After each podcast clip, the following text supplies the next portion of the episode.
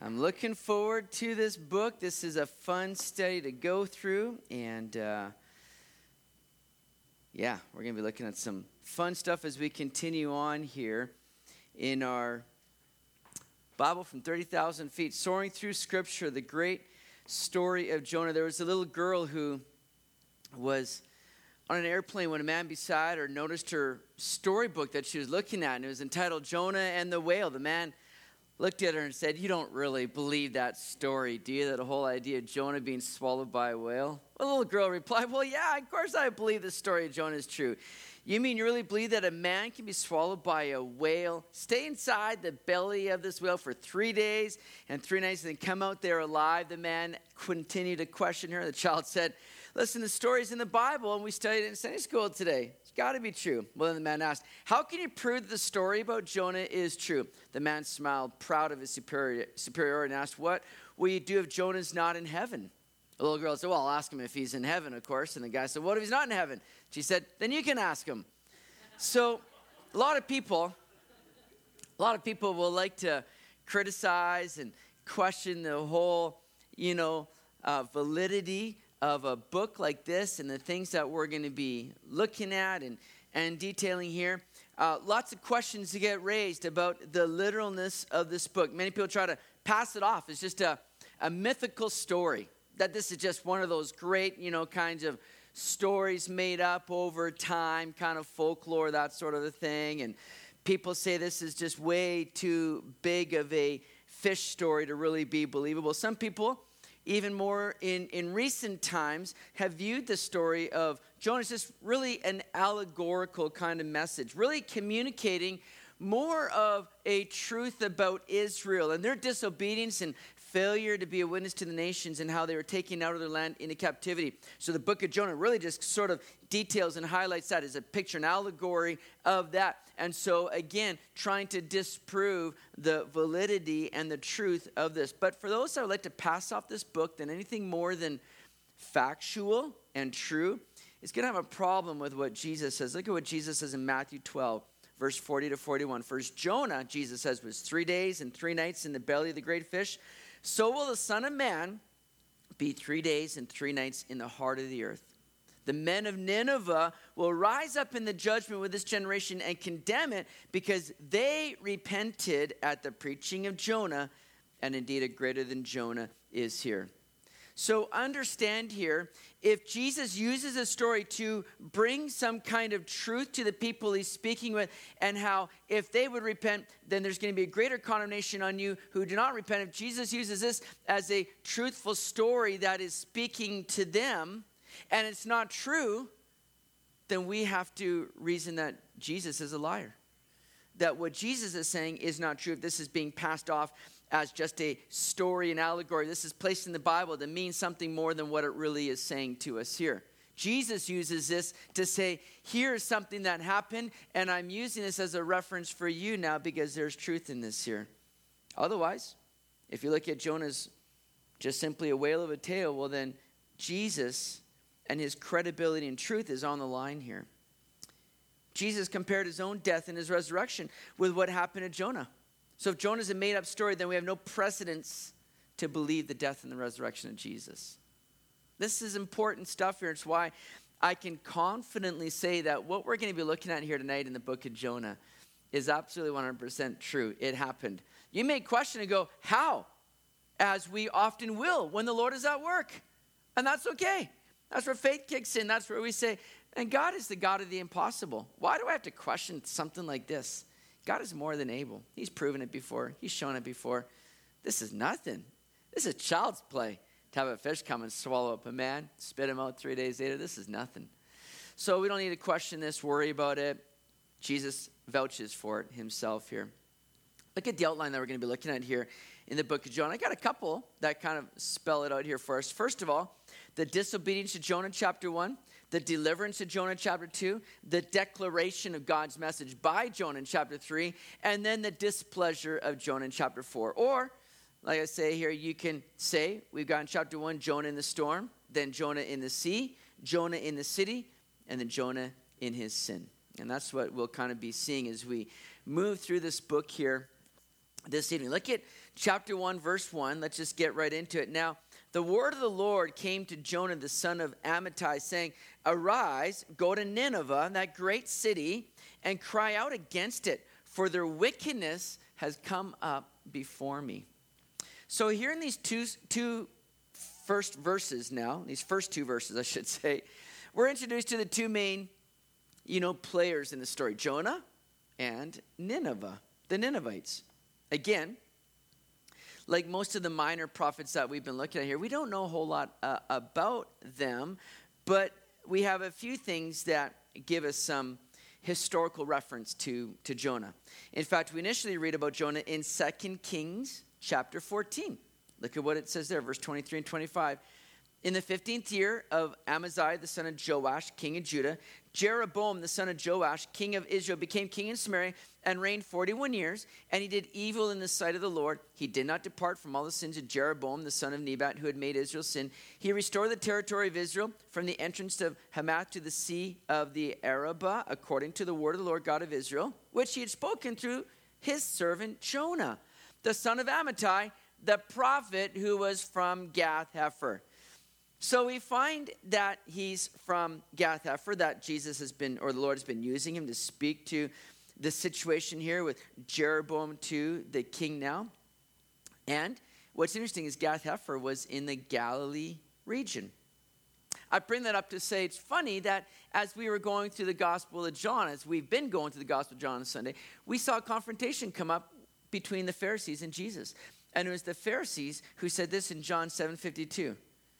They said to Jesus, Are you also from Galilee? Search and look, for no prophet has arisen out of Galilee. Really? You religious leaders, you might want to check the record books, the historical books here, because it tells us in Second Kings, the very book that you should be very familiar with, that Jonah was from the Galilee region. And so here we see that now in Second Kings.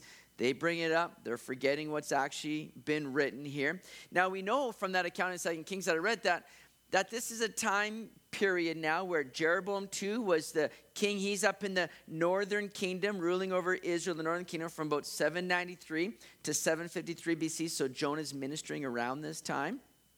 It's a time where the, the Ninevites are becoming, you know, very strong as a nation, and they start, you know, providing a bit of a threat now, of course. So we see that Jonah is called right there in verse 2 Arise, go to Nineveh. Their sins have come up before me, their wickedness come up before me. The Lord is aware of what's going on, and He needs a prophet to go and speak to them. All right? So here's a, a map here that lets us know kind of in relation to where, you know, you got Israel right down there in the middle um, by the Mediterranean Sea. Uh, Nineveh is the capital city of Assyria, present day in, in Iraq. And so this is where Jonah is called to go. Now, the Assyrians were just a bad, bad bunch of people, all right? These guys were ruthless people. They were cruel, they were wicked, they would cause whole cities when they were invading oftentimes whole cities to commit you know mass suicide rather than fall prey to the hands of the ninevites because nobody wanted to have to endure the just the treacherous torturous things that they would do they were syrians were known to skin people, hang their hides on the walls of their cities. They would stack skulls on the roads to just to bring real fear into the people around them. I mean, it was brutal. And and you can just imagine Jonah being told, hey, Jonah, I need you to go to Nineveh. And Jonah going, wait a second, hold on a second now. That's like being, you know, told to go into the local bar when all the Hell's Angels are hanging out there and say, I need you to go and speak out against these Hell's Angels. Like, you'd be like, Lord, what? Come again? You know? Send Pete. He's a little bit bigger than me. He can handle that. I can't. Right? Might be a, yeah. I think that's the word for you, actually, Pete. Maybe just pray about that. So, so here's Jonah being told to go to this group of people. And, and I'm sure he wasn't just now, you know, scared of the Ninevites, of these Assyrians, and what they might do, we're going to find out that Jonah was actually a little bit scared that they actually might repent. Think about that. Jonah's like, I don't want these guys to get saved. See, Jonah, we're going to see, has a bit of a prejudice against this group of people, all right? He's, he's a little bit bitter against them. And it's the root of bitterness that got Jonah into a lot of trouble. Hebrews 12 15 says, Looking carefully, lest anyone fall short of the grace of God, lest any root of bitterness springing up cause trouble, and by this many become defiled. See, Jonah understood very well, you know, what might happen if he goes to Nineveh and he preaches the word of the Lord, that there might be some that repent. And Jonah's like, I don't know if I'm ready for that. I don't know if I, I, I even want that to happen. What area in your life, or maybe people in your life, has become like an Nineveh to you? What or who are you secretly harboring an animosity towards because of a biased or a prejudiced outlook? One in which maybe a root of bitterness has begun to grow up against that person or, or in that situation where you've just kind of guarded your heart and not allowed the love and grace of God to come and shine through and begin to soften that situation that's going on. Because that root of bitterness becomes a very poisonous thing that will defile you and many others as well. So Jonah is dealing with that, and we'll see how that plays out here as we go through the story. But the book of Jonah, interestingly, is written as a narrative. There's not a lot of prophecy here, which is interesting. For a, a, a prophetic book, a minor a book in the minor prophet, there's not a lot of, uh, of you know, word from the Lord being preached out. In fact, we're going to see just in chapter 3, verse 4, eight words. Eight words that Jonah preaches. He'll say, Yet 40 days, and Nineveh shall be overthrown. I think he said that really excitedly. 40 days, that's it, guys. And then doom time. That was it. That's the only really prophetic word that we hear in the whole book. Eight words. So, this book, unlike the other prophetic books, deals more with the situation of Jonah himself than it does about a nation. This is about dealing with a hard heart of God's servant rather than the hard heart solely of a nation that is turned against God. This is very interesting. There's many great lessons to learn. We see the overwhelming grace of God that he is sovereign and he saves those whom he chooses to save. And in the sovereignty of God, we see that he has a ship for Jonah. A storm comes, a fish eats him, a whole nation is transformed. God prepares a plant, he prepares a worm that devours the plant, he prepares a strong wind to come and beat against Jonah in the heat of it there. God, you see, is everywhere through this book, and he's shown that he is the one in control of all things and moving all things along. That God is sovereign, and you just can't get away from God or the sovereignty of God. God's mercy reached Jonah in the depths of the sea and also reached the Ninevites in the depths of its wickedness. Neither one of those deserving of God's grace. But that's the sovereignty of God. He, he saves whom he saves. Now, though this story is not allegorical, it's completely literal, it's true there are still some important pictures that we can see as we go through the book here, which really um, portrays neatly the past, present, and future situation in the nation of Israel. Look at the following here.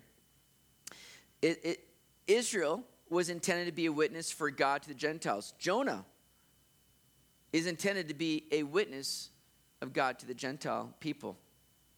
There's jealousy that a message of grace should be extended to the Gentiles. Jonah's not happy about that. Israel, oftentimes, not happy that. Wait a second. How are other people getting saved? Come, you can't be a part of the family of God unless you're Jewish. Well, Jonah's thrown into the sea. Kind of picture the Gentile world swallowed up by the nations, yet not assimilated by them. That's what's happened to Israel. They've been swallowed up in a part, and and and you know dispersed throughout the nations and yet have kept their own identity.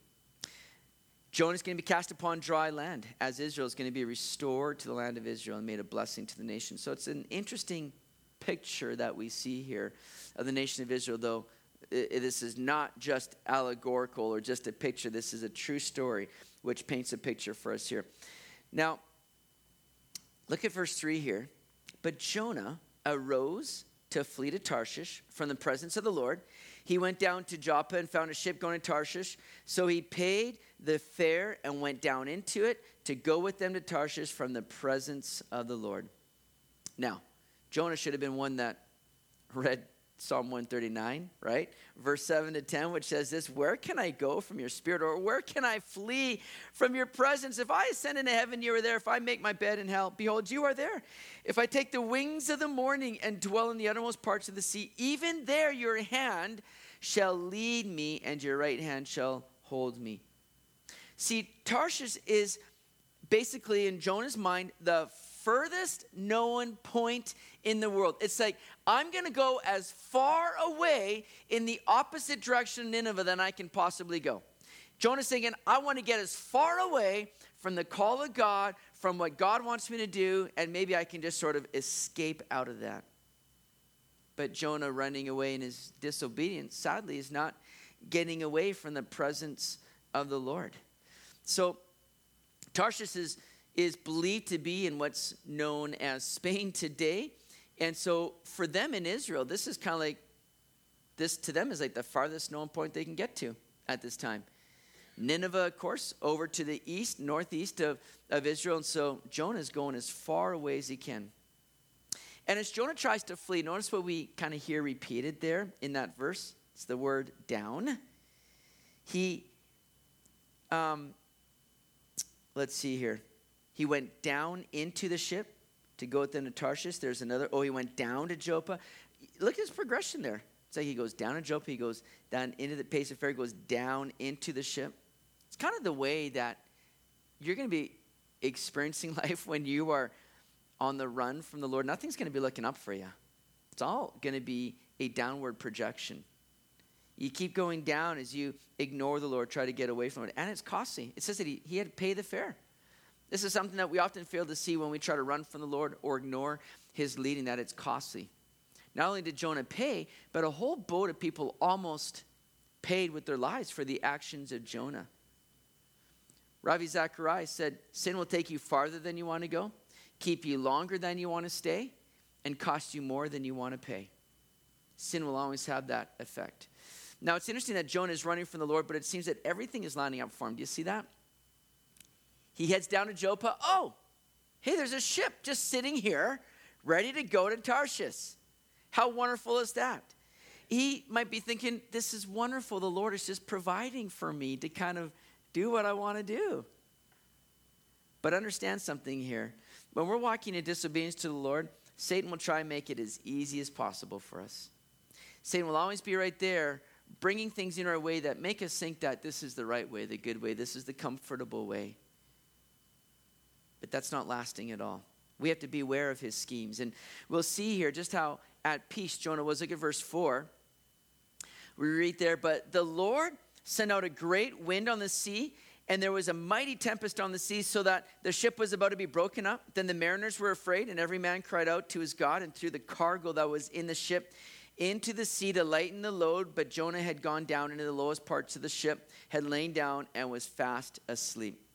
So the captain came to him and said to him, What do you mean, sleeper? Arise, call on your God. Perhaps your God will consider us so that we may not perish. So the crewmen are panicking right now. They're freaking out over what's going on. And yet, what's Jonah doing? He's sleeping. He's, he's kind of in peace right now. He's like, Oh, thank you that I'm not having to go to Nineveh and deal with those guys. He's at peace right now. And there might be times where you are feeling at peace. But we always have to go, is this in line with the Word of God? You know, I talk to a lot of people that will at times be doing something so contrary to Scripture, and she'll be, you know, I just have a peace about this. I'm like, that's not a peace of God, because if it's contrary to God's Word, that's not a peace of God. That's a a manufactured counterfeit peace. And it's not going to end well. And so God provides a storm. He provides a storm of correction here for Jonah that's going to reroute him. Oh, it doesn't mean that every storm that we encounter in life is going to be a storm of correction. Sometimes there's storms of direction that God gives us, like Paul when he's sailing to Rome, and God provides a storm to get him to Malta because there's some ministry to do there. Paul was right in line of God's word or work the whole time, but a storm of direction. There's also storms of perfection that God will allow in our lives to grow us, as he often did with his disciples. Disciples, once more, doing exactly what Jesus had told them to do, but they encounter a storm. Why? So they might grow in their faith and be more perfected. Storms of direction, storms of perfection, but sometimes, yeah, the Lord will provide a storm of correction to redirect you, to get you back on track with what He has because you're going the wrong way. And He's not going to make things comfortable for you. That's what's happening here with Jonah. Look at verse 7. And they said to one another, Come, let us cast lots that we may know for whose cause this trouble has come upon us. So they cast lots, and the lot fell on Jonah. And then they said to him, Please tell us, for whose cause is this trouble upon us? What is your occupation, and where do you come from? What is your country, and of what people are you? So Jonah said to them, I'm a Hebrew, and I fear the Lord, the God of heaven, who made the sea and the dry land. Now that's some loaded, lengthy questioning going on. They're just bombarding Jonah. Who are you? Where'd you come from? What are your people? Oh, what's going on? Who's your God? What? They're just like laying it out there for him. And these guys, all being mariners, must have been in quite the storm here. You get the idea that this is perhaps a very supernatural storm because they've no doubt, you know, um, experienced storms on the sea. These are, are well, you know, uh, experienced mariners, and yet they are freaking out. I mean, this is a storm like probably no other they've seen. They're questioning this man, going, This isn't, this is unusual, this is extraordinary. Who are you? And Jonah says simply, I'm a Hebrew that fears the Lord. Really? you might have been able to say that at one point, but that's not so much what you're living right now. Because if he feared the Lord, he wouldn't be in this situation. If he feared the Lord, he would have been responding, Arise, go to Nineveh with, okay, Lord, here I am, send me. He, he's not walking in this fear of the Lord right now. And it's got him into a real mess. See, there are people who sincerely believe in the Lord and may even say they fear the Lord, but what is it that the Lord is most interested in? Obedience, following Him. And that's what's going to show our fear of the Lord. Our love for the Lord, as we're going to see this Sunday in John when Jesus says, If you love me, keep my commandments. It's obedience. Well, verse 10 says, Then the men were exceedingly afraid and said to him, Why have you done this? For the men knew that he fled from the presence of the Lord because he had told them. You know what? You know that you have messed up royally when it's the heathen that are coming alongside you and asking, What have you done? and they're trying to bring some correction to him. You know you're in a bad spot when it's the heathens that are correcting you on these things. What have you done? Look at verse 11. Then they said to him, What shall we do to you that the sea may be calm for us? For the sea was growing more tempestuous. And he said to them, Pick me up and throw me into the sea. Then the sea will become calm for you. For I know that this great tempest is because of me. Nevertheless, the men rowed hard to return to land, but they could not, for the sea continued to grow more tempestuous against them. Therefore, they cried out to the Lord and said, We pray, O Lord, please do not let us perish for this man's life, and do not charge us with innocent blood. For you, O Lord, have done as it pleased you. So they picked up Jonah and threw him into the sea, and the sea ceased from its raging. It's a fitting picture here. God is moving, God is calling but the men try to keep rowing and make it on their own. Isn't that the way that oftentimes people go? It's like, we can do this, we can make it. Just got to go harder, try more. It's the actions of so many. They're rowing fiercely in life, trying to make it to a place of calm on their own. But whatever means they apply outside of the Lord will end in futility. Instead of fighting and straining, we need to surrender ourselves to the Lord. It's when we surrender ourselves to the Lord that we'll begin to experience that peace of God. Notice what happens when Jonah surrenders, throw me over, and they do so, the storm stopped. It's when we surrender that we'll see the chaos begin to settle and the storm cease. Then the men feared the Lord in verse 16 exceedingly. And they offered a sacrifice to the Lord and took vows. Now the Lord had prepared a great fish to swallow Jonah And Jonah was in the belly of the fish for three days and three nights. So here's what really trips people up now. This is what sends everybody in a loop like, what? Some fish, some sea creature came and swallowed up this man? For three days and three nights he's in there? Everything's fine? They wonder how this can be. It just seems so ludicrous, preposterous. It just couldn't be. It's where faith is tested. And, and people that choose not to walk by faith miss out and they get messed up. Now, it does seem pretty crazy, right? I mean, this is a serious fishy story here that Jonah's hanging out in the belly of a great fish. It's caused a lot of people to question the authenticity of the word. But let's look at just a, a couple possibilities here of what we might be looking at here as we kind of compare to sort of modern science or, or discovery that we see here. Now, one of the suggestions is this is a white shark. All right? The scientific name, Rhinodon typicus, it's up to 70 feet long. It's been shown and noted to have swallowed men who have lived through the ordeal. And then the phenacion shark is another possibility. It has swallowed giant sea cows that can weigh a thousand pounds without breaking a single bone. Hmm. Some suggest it's a whale. And whales, of course, have been known to follow after ships for garbage that might get thrown out. And it says back in verse 5 that they were throwing out all the cargo from the ship. And so, no doubt there'd be some food probably in that mix as well, where perhaps a whale was attracted to that, came alongside. And that could be a possibility. The mysticete whale or the sperm whale could definitely fit this idea. Their teeth are not for chewing, but for securing prey. And they have swallowed creatures alive, like seals penguins alive, they swallow them whole, they don't chew them up. And they've been known to swallow unusually large objects, even like 15 foot sharks. So that's a possibility. But the Bible doesn't say that it's a whale. And that's what our minds all go to, right? Oh, it's got the whale is the only kind of creature that could possibly be big enough to even do something. And even then, it's like, what are the odds? And a lot of people question, what are the odds of uh, of a man getting digested by a whale coming in through the you know all the tubes going down through the stomach chambers and the the acid the gastric acids that are there to break apart. How could a man even survive that? There's been a lot of debate and question but the bible doesn't say it's a whale. Verse 17 says the lord had prepared a great fish. One of the jewish rabbis taught i find this very interesting one of the jewish rabbis taught that the fish who swallowed jonah was a special fish prepared by God for this specific purpose of grabbing Jonah, protecting Jonah, and transporting Jonah.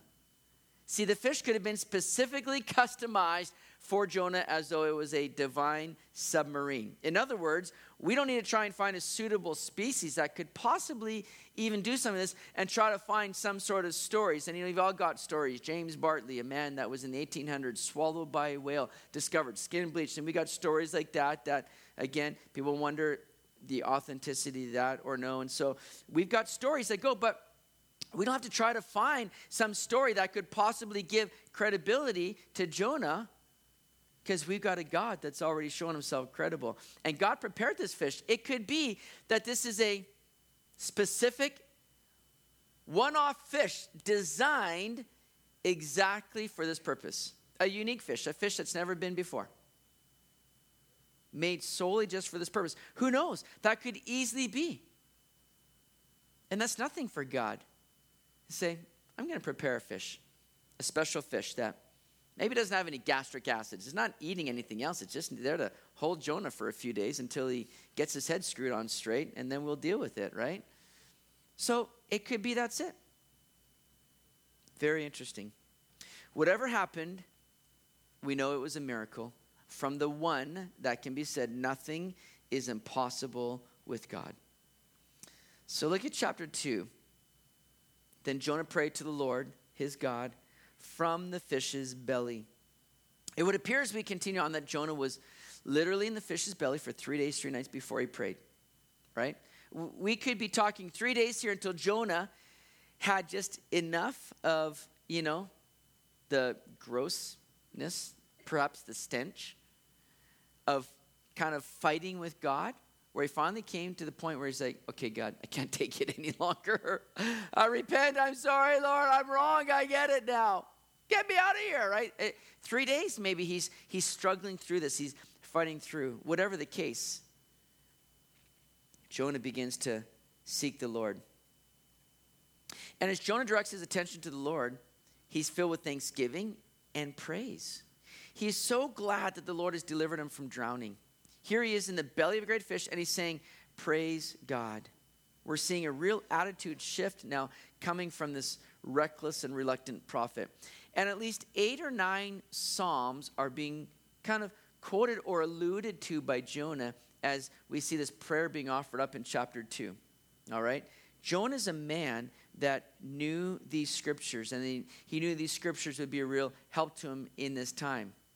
It's not, and, and, and understand this, it's not like Jonah is sitting in the belly of the whale, you know, and he's got a candle lit like Pinocchio sitting in the great whale. He's rolling out all of his scrolls now and going, All right, Lord, give me a scripture. It's going to help me here. He doesn't have any of that. But he's got the word in his heart. And he begins to pray according to God's word. He begins to find comfort in God's word. How important it is that we don't wait till we find ourselves in a crisis before we try to have the word of God as a bedrock for us. Be those that memorize God's word. I think that's a, a spiritual discipline that really gets kind of forgotten today. How important it is to be those that memorize. Are, are you intentional in memorizing scripture? Are you sitting down and say, Lord, I want to have my heart so full of your word that, man, when, when difficulty comes, when crisis comes, it's that that just is pouring out. I don't have to scramble and say, Lord, give me a word, but it's already there. And Jonah is revealing that to us here. Have God's word tucked away in your heart. And he said here in verse 2 I cried out to the Lord because of my affliction, and he answered me. Out of the belly of Sheol I cried, and you heard my voice.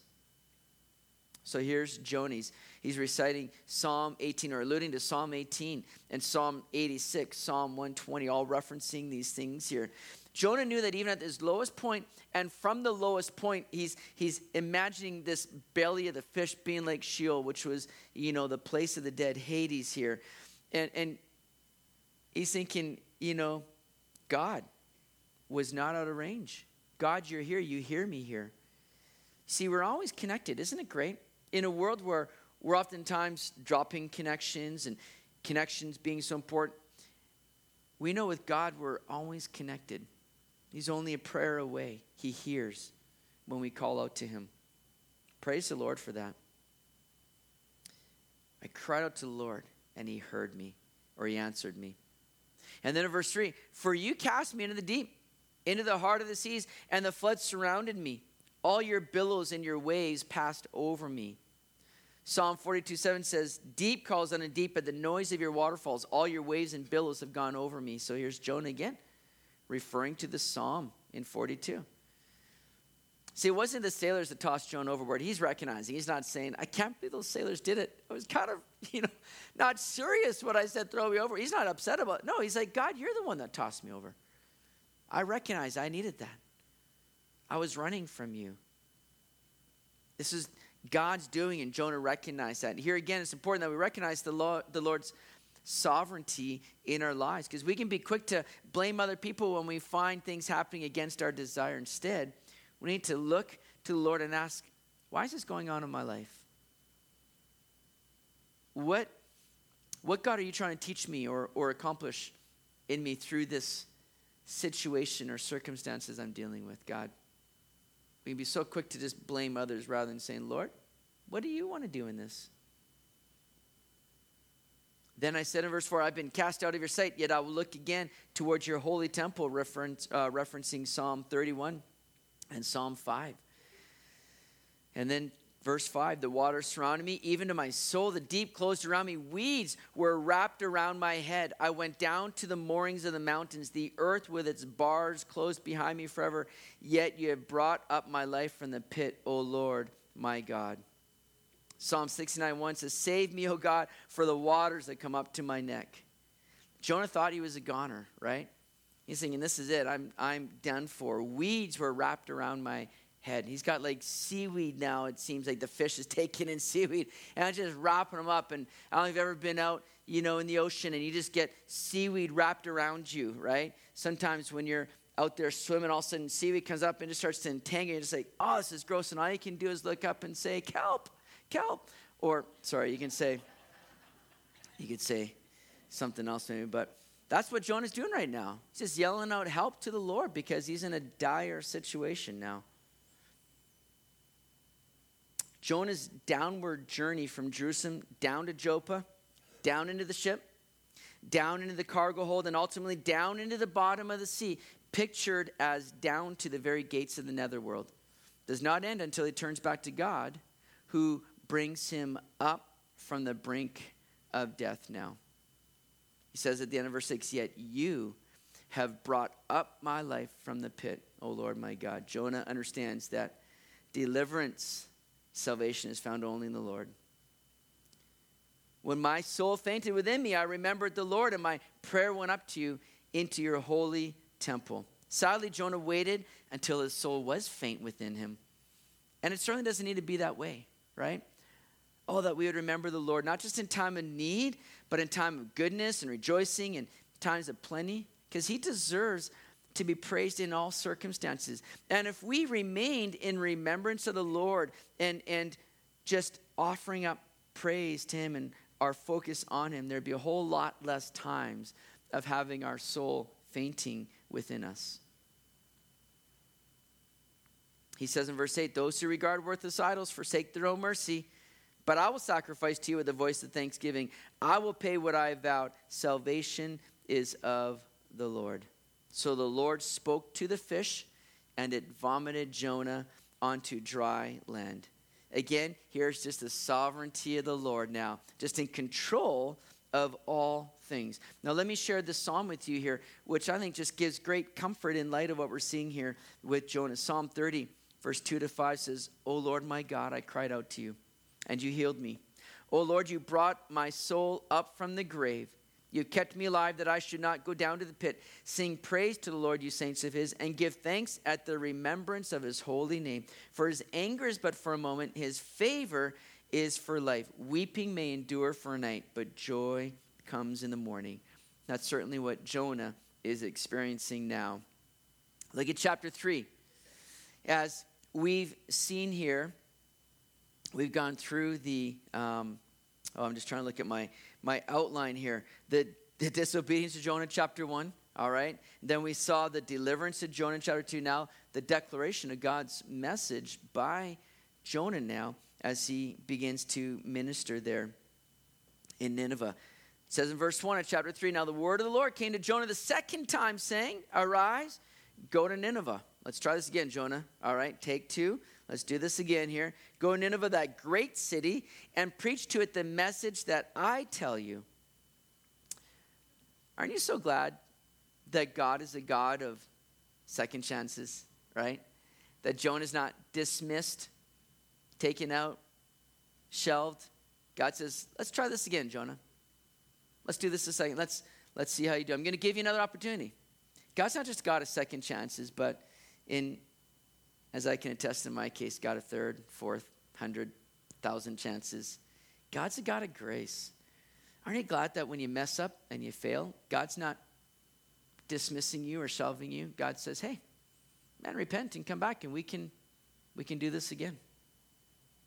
I'm so glad that God's that God of grace who receives us and continues to work in us and use us. See, that great fish that swallowed up Jonah wasn't punishment. That was preservation for Jonah. That was God's provision for Jonah to be preserved and not just to punish him. Right? Think, okay, Jonah's got man. And, it's a good thing that Jonah, you know, repented, else that, that, he would have been a goner. But no, that was God's means to preserve Jonah and continue to work in him so that Jonah wouldn't be washed up for good. Such a good, good lesson for us here. So God comes now and he calls out to Jonah a second time. Jonah's got this new lease on life. He's grateful and thankful now for the Lord's salvation, and now he's at a place where he's much more willing to be used of the Lord and to listen to the Lord. All along, God is looking to instruct Jonah and just reveal his own heart to him. God could have easily have just grabbed another prophet, right? brought him in the mix and said, You know what, Jonah, forget it. I'm just going to go grab Hosea. He's kind of getting tired of his wife Gomer, anyways. I'm sure he's ready for a change, right? So, no, God doesn't do that. He says, let's, let's continue to work through this, Jonah. God's much more interested in the servant than he is in the service. Understand that. God's not just trying to use you and say, All right, I got a work to do. I don't really care about you, but I need you to do this work. And if you're not going to do it, I'm just going to grab. God's more interested in the servant than he is in the service. And God is taking time here with Jonah and being patient with Jonah. Because God wants to get a hold of Jonah's heart here in these things. So here's Jonah graciously being recommissioned. Verse 3 So Jonah arose and went to Nineveh according to the word of the Lord. Now, Nineveh was an exceedingly great city, a three day journey in extent. And Jonah began to enter the city on the first day's walk. Then he cried out and said, Yet 40 days, and Nineveh shall be overthrown. This is it. That's the word of the Lord now in this book. Eight words. That's it. That's the kind of the prophecy now being given. Yet 40 days, and Nineveh shall be overthrown. Now, throughout the book of Jonah, we see the reference to Nineveh being a great city. This is not God's way of trying to lure Jonah to Nineveh. Say, you got to check this place out, man. It's so cool. It's a, it's a great city, man. Oh, one day maybe take your family there for. No, this isn't God trying to lure Jonah in. It's explaining the magnitude and the size of the city and the strength of its people. Warren Wiersbe says the, circum, the, the circumference of the city and its suburbs was 60 miles and from the lord's statement in jonah 4.11 we could infer that there were probably over 600000 people living there one wall of the city had a circumference of 8 miles and boasted 1500 towers the city was great in splendor in influence and in wealth but nineveh was also great in sin and wickedness showing great atrocities to their captives, as we alluded to earlier. So here's Jonah making his way into the city, thinking, I'm sure, about what this visit is going to look like. Is he going to escape with his life after declaring this word that God wants him to say? Hey, guys, 40 days, and that's it. Curtain call for you all. Lights out. That's it. I mean, Jonah's probably going, is, is this, is this going to be it for me?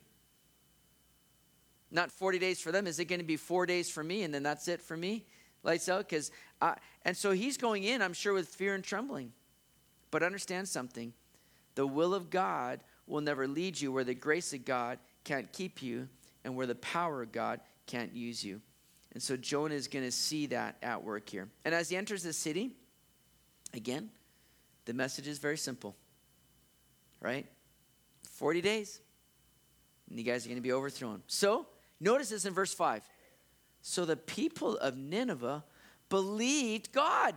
They proclaimed a fast and put on sackcloth from the greatest to the least of them. Then word came to the king of Nineveh, and he arose from his throne and laid aside his robe, covered himself with sackcloth and sat in ashes.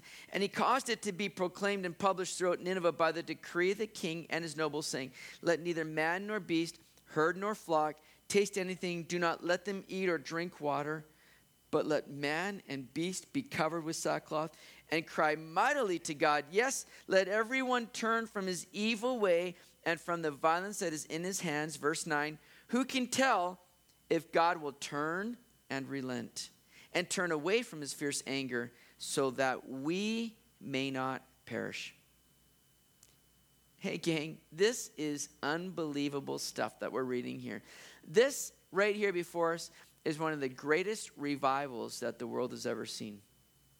Right here. You take a guy like Noah, builds an ark for 100 years, and nobody is willing to turn, repent, or listen to the message. They mock him. Noah's faithful to the core, and yet Jonah comes with a slightly soured heart. He says one line, and the whole city is convicted and repents and turns to God. How does this stuff work? Here's the thing salvation is of the Lord. This is the Lord's work, you see. Nobody's looking at, at trying to, you know, reproduce this now and go, oh, that's the key. I've been saying something a little bit different. Now I just got to say 40 days, guys, and that's it. You're doomed. That's going to work. No, this is just a work of the Lord, and the results are left to God. Did Noah do anything wrong? No. Could Jonah have done things better? Yeah, probably in his in his own attitude, but it didn't matter because salvation is of the Lord, and we can't forget that. Don't put pressure on yourself when it comes to witnessing to people and feel like you've got to bring it all together and make it work. And unless that person is on their knees crying out to Jesus that night, then you walk away feeling like a failure. That's not the case. We're just called to bring the message. Bring the message. Plant the seeds, and and the Lord takes care of the rest. That's all we're called to do. Trust the Lord in those things. But Jonah comes in a way where you think, now, Jonah, I'd maybe change up the strategy a little bit. I'd maybe adjust things a little bit. Jonah comes in, does what God says 40 days, and that's it, guys. And they all repent. It's amazing. This is something the Lord is doing here. So there's a major change taking place in the city, and they're doing so with just the hope, with just the hope that God is going to spare them. Notice what they say. Who can tell, in verse 9, if God will turn and relent and turn away his fierce anger from us? Who knows? But let's do what we need to do to ensure that we're putting ourselves in the best potential position to receive that. Who knows? They don't even know. But there's a great change taking place. Then in verse 10, then God saw their works and they turned from their evil way, or that they turned from their evil way. And God relented from the disaster that he had said he would bring upon them, and he did not do it. So God sees the repentance. He sees her out. Repentance is always going to be accompanied with change change of direction, change of attitude. That's why we need to encourage people, you know.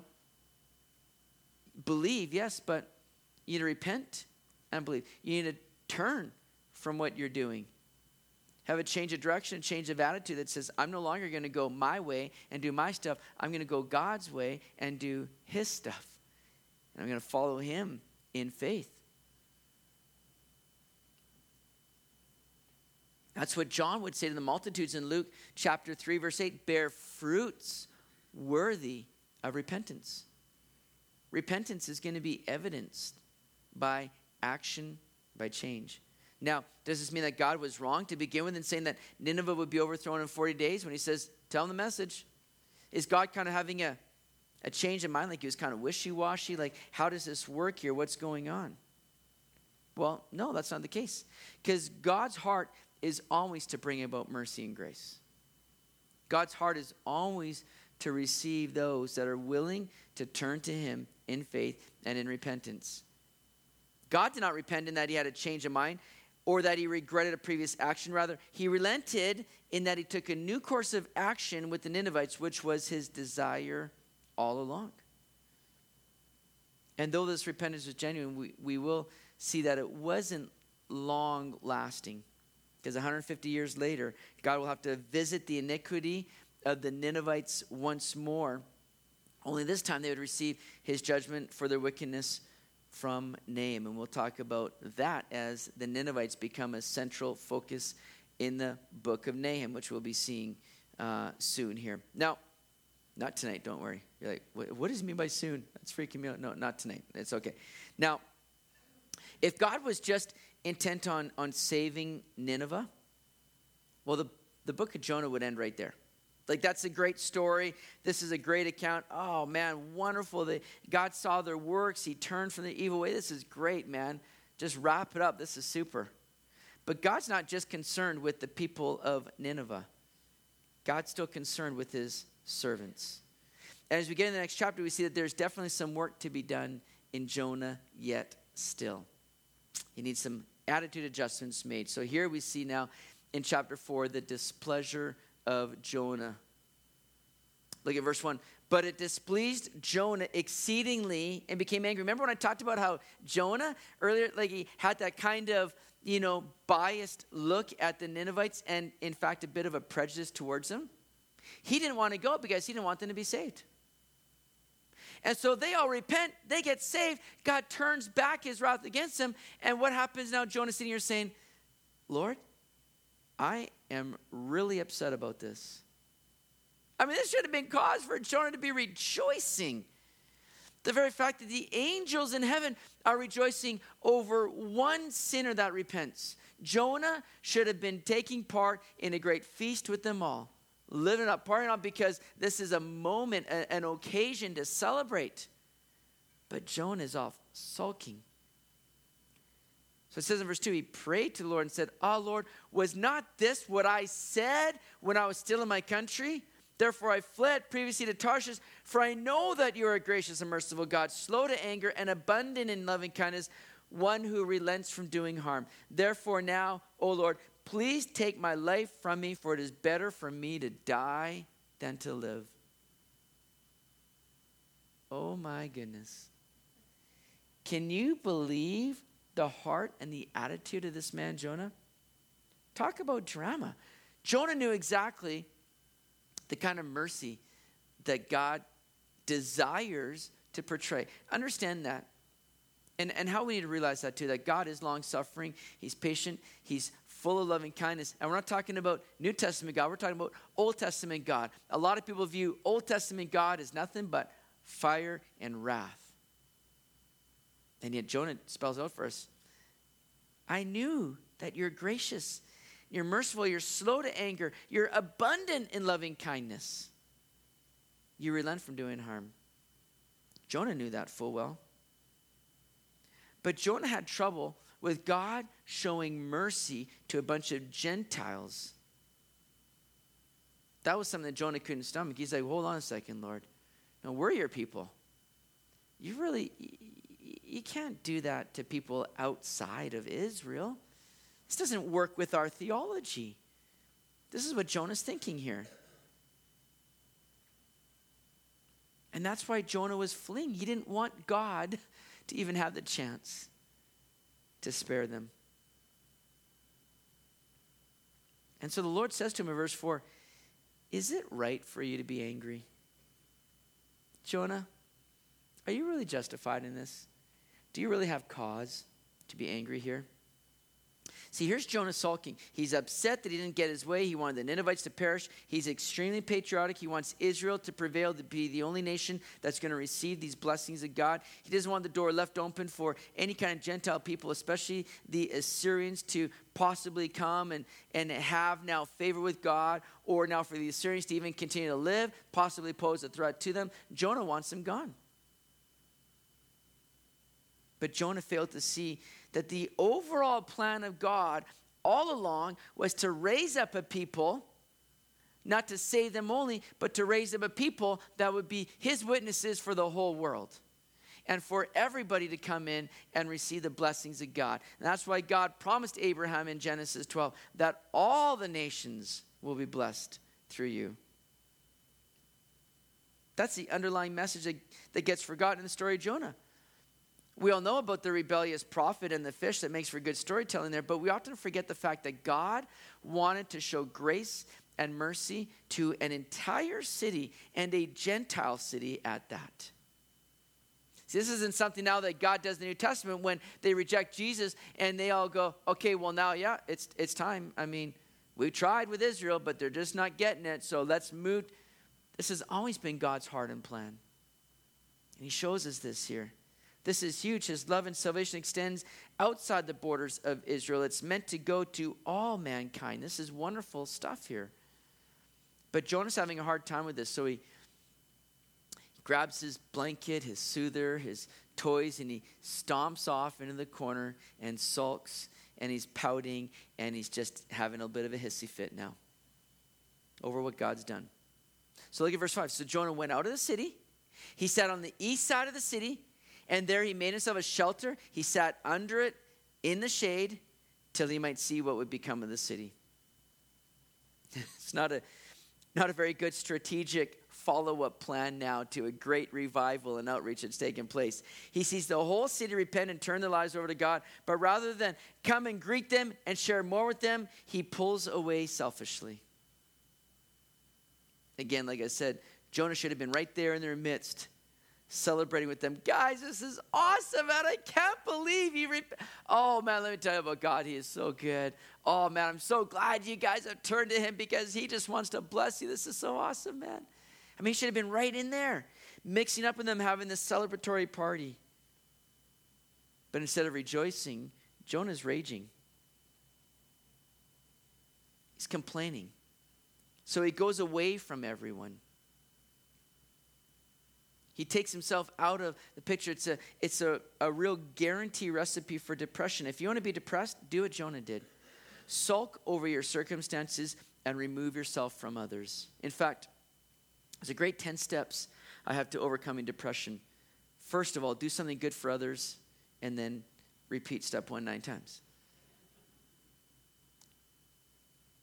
To start to give yourself away, start to do stuff that puts your focus on others and not on you.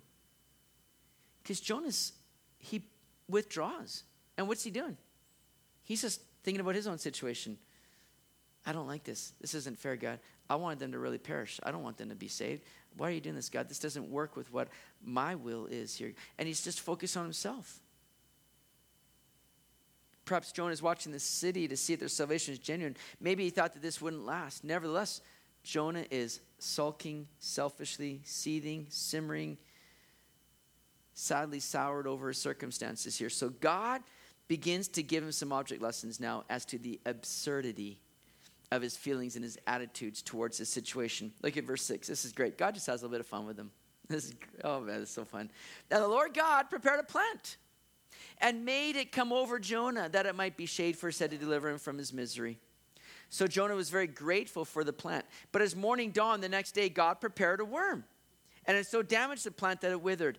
And it happened when the sun arose that God prepared a vehement east wind, and the sun beat on Jonah's head so that he grew faint. Then he wished death for himself and said, It is better for me to die than to live. Jonah's been in some near death situations already, hasn't he? Now it's becoming too much for him. He's ready to die again. He's like, Okay, the heat is beating down on me. I'm grumpy over the fact that these people are saved. He's just saying, Lord, take me out now. I don't want to live any longer.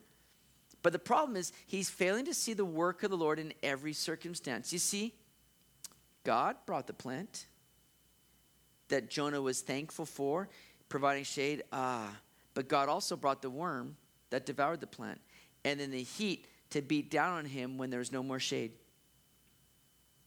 See, God brought the blessings, but He also brought the bummers. Do you see that? In everything, God is at work. Do you see what is going on there? Whatever Jonah is experiencing, whether there might be a high or a moment of reprieve, or then a moment of it all being taken from him, God's the one at work. God's the one that's doing it. Oftentimes, it's in the trials that God is able to reveal and deal with the things that we need work on the most. And God's much more concerned for our character than he is for our comforts. Much more concerned for our character than he is for our comforts. And God's allowing Jonah to be tested here to really reveal what's going on in his own heart. Sometimes that's what trials do. They, they kind of bring pressure and they squeeze us out. Just like when you take a sponge, you look at a sponge and you go, I don't know what's in this thing. What's going on? You squeeze that sponge out, suddenly you realize what's in there. Sometimes that's what trials do is it kind of brings pressure, squeezes us so that suddenly we begin to see what's spilling out of our hearts. Are we able to give thanks in everything because God's at work, or are we complaining and grumbling? 1 Thessalonians 5:18 says, "In everything give thanks for this is the will of God in Christ Jesus for you." That's the will of God. Isn't it great when you hear very clearly what the will of God is? Because we oftentimes wrestle over what's God's will for my life? Well, 1 Thessalonians 5:18, give thanks in everything. You're going to fulfill the will of God. Does it say we give thanks for everything? a lot of things I encountered. I don't saying saying Thank you, Lord, for this. I'm so glad that my car has a flat tire on this rainy night. This is super. Thank you, Lord. No, we don't give thanks for it, but we can say, God, I'm giving thanks for you because flat tire could be a lot worse.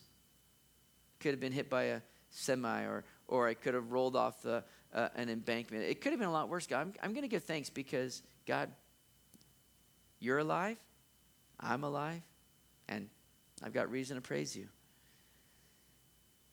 So God said to Jonah in verse 9, Is it right for you to be angry about the plant? And he said, It is right for me to be angry, even to death. But the Lord said, You've had pity on the plant for which you have not labored nor made it grow, which came up in a night and perished in a night.